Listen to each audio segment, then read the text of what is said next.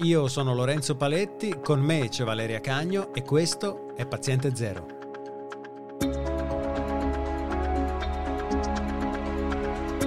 Oggi facciamo il punto sulle cure per il Covid-19. In particolare parliamo di anticorpi monoclonali Bamlanivimab e Tocilizumab e del farmaco Molnupiravir. Come funzionano e sono efficaci contro le varianti di cui si parla in questi giorni?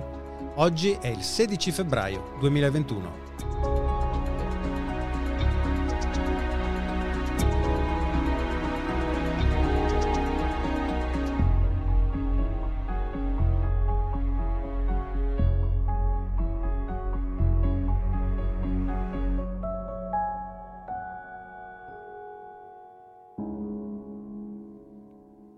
Ciao Valeria. Ciao.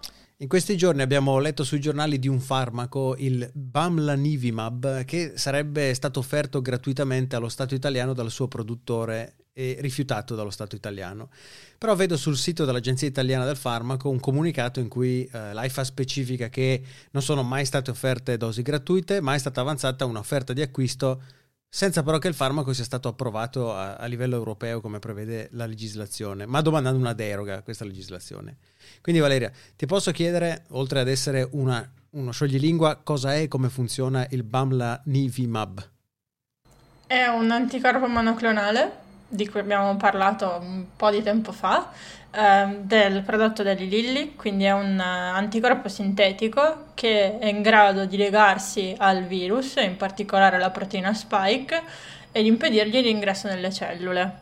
Um, ci sono un po' di dati, in realtà uh, ci sono tanti comunicati stampa dell'azienda produttrice, che è Eli Lilly, e qualche dato che dimostra come sia eh, efficace soprattutto in un eh, contesto di prevenzione dell'infezione, quindi se io ad esempio so di essere una persona ad alto rischio, eh, prendo questo anticorpo monoclonale e poi mi infetto, quell'anticorpo monoclonale preverrà eh, l'infezione. Almeno questo è quello che in un comunicato stampa comunicano riguardo a un piccolo trial in una casa di riposo americana.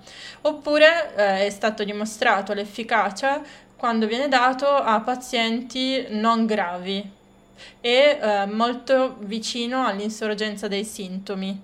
Eh, questo, eh, ad esempio, la stessa ditta, la stessa casa produttrice dice che non va assolutamente dato a pazienti ospedalizzati perché potrebbe anche ehm, causare l'effetto opposto in quel caso.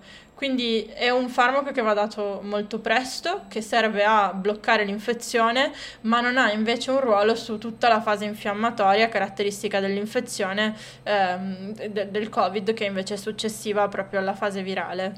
Eh, c'è da specificare che in alcuni di questi dati, eh, di queste pubblicazioni sul Bamlanivimab, viene anche detto che in realtà dato come singolo trattamento non è così efficace, mentre eh, se viene dato con un altro anticorpo monoclonale, quindi una combinazione di due anticorpi monoclonali, e il secondo si chiama Etesevimab, eh, per la serie di scioglilingua, eh, si vede un, un'efficacia nella durata dei sintomi e nella quantità di virus che si trova in questi pazienti. Ancora una cosa da specificare è che la famosa mutazione e484K o altre mutazioni in posizione 484 di cui abbiamo parlato eh, nella puntata del Brasile e nell'ultima puntata riguardo ai vaccini, eh, fa sì che questo anticorpo, quindi il Bamlanivimab, funzioni mh, molto poco contro questa variante.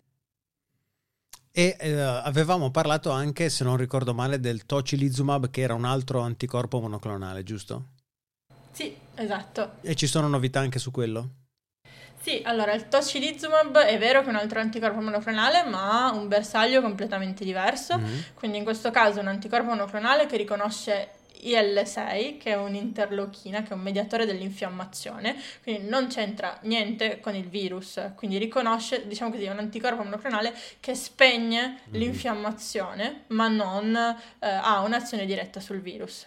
um, ci sono uh, stati, stati, pubblicati come preprint i dati del trial recovery in cui si vede che ha un effetto benefico in termini di riduzione della mortalità e anche di rischio, di rischio di essere intubati. Quindi in questo caso ovviamente stiamo parlando di pazienti eh, non all'inizio dei sintomi, ma pazienti ospedalizzati e pazienti gravi, quindi stiamo parlando di una popolazione completamente diversa da quella da trattare col Bamlanivimab. E eh, l'altra cosa però importante da dire è che rispetto ai, ehm, al, eh, ai corticosteroidi tipo um, il desametasone che sappiamo ridurre di molto la mortalità, in questo caso la riduzione è uh, più piccola, ma comunque uh, si vede un effetto statisticamente significativo con questo anticorpo contro il 6. E visto che si, se ne fa un gran parlare in questi giorni, questi anticorpi, immagino no, il tocilizumab per quello che hai appena detto riguardo il fatto che agisce solo sull'infezione, funzionano anche con le diverse varianti che sono in circolazione? Come ho accennato prima, il Bamlanivimab non funziona contro la variante che è la mutazione 484. Questa è presente nella, eh, nel Sudafrica, nella variante sudafricana, che non dovremmo chiamare variante sudafricana, ma è più facile per capirci. Eh, nella, eh, quella brasiliana c'è la stessa mutazione e, eh, come avevamo anticipato, anche in alcuni casi della variante inglese comincia a comparire questa mutazione. Quindi il Bamlanivimab di per sé non funziona funziona in presenza di questa mutazione. Ci sono però, se però viene dato in combinazione, quindi l'altro anticorpo monoclonale che ho menzionato prima, sempre di Lilly, che si chiama Etesevimab, um, invece funziona e anche quelli di Regeneron funzionano, però eh, con gli anticorpi monoclonali il rischio è sempre quello, cioè nel momento in cui do un farmaco che lega specificamente il virus in una posizione determinata eh, molto forte, se ne do uno solo c'è il rischio che quel virus, che, cioè quel paziente che sto trattando, in quel paziente il virus riesca a mutare e a scappare alla neutralizzazione. Ed è per quello che normalmente questi farmaci, quindi questi anticorpi monoclonali vengono vengono sempre dati in combinazione e quasi mai eh, da soli. Però appunto a quanto sappiamo il, l'unico che non, è, che non funziona in presenza delle varianti al momento è il Bamlanivimab. Un altro farmaco di cui ancora non abbiamo parlato invece è il Molnupiravir. Eh, se ho ben capito è stata fatta una ricerca sui furetti in cui è stato verificato che somministrando questo farmaco diminuisce la quantità di virus presente nelle loro vie respiratorie? Sì, non solo è uscito anche un nuovo paper su Nature in cui um, vengono trattati dei topi che sono modificati per esprimere un tessuto polmonare identico a quello uh, umano. Quindi sono un modello animale un po' strano, ma che um, ricapitolano uh, fedelmente l- l'anatomia del sistema respiratorio umano a livello dei polmoni e si è visto che dando questo farmaco che viene chiamato con Nupiravir oppure AID cioè con un numero, vabbè, eh, si vede una riduzione della quantità di virus all'interno dei polmoni se il farmaco viene dato eh, 24 o 48 ore post infezione, ma anche in via preventiva, quindi se viene dato 12 ore prima dell'infezione. Ora sono studi su animali, insieme a quello dei furetti in cui invece si parla di uh, più di trasmissione, ma comunque si vede anche in quel caso un'efficacia del farmaco, uh, però sono promettenti. Che cos'è il Molnupiravir? È uh, un farmaco che possiamo dire, possiamo paragonare un po' al Remdesivir, nel senso che è un farmaco che agisce sulla replicazione del virus.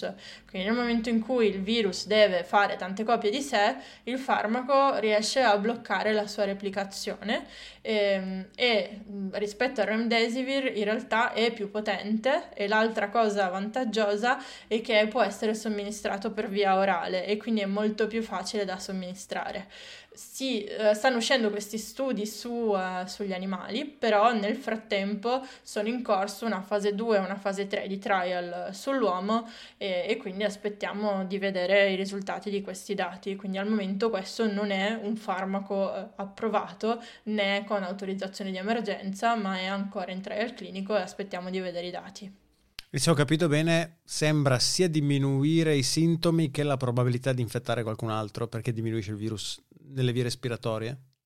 Sì, Questo è, non sappiamo ancora qual è la quantità minima di virus necessaria per poter infettare, però eh, il fatto che la replicazione del virus sia limitata all'interno di, una, di un animale, quindi all'interno di un tratto respiratorio, fa sì che poi la, pers- la persona, l'animale, emetta meno goccioline, mm-hmm. mettiamola così, nell'ambiente e quindi eh, questo fa sì che si riduca, la, parte, eh, si riduca la trasmissione e poi ovviamente avendo meno virus all'interno, eh, questo fa sì che ci siano meno sintomi perché probabilmente poi il sistema immunitario con una minore quantità di virus da controllare è più eh, capace di eh, eliminare poi il patogeno dall'organismo. Grazie mille Valeria. Grazie a te.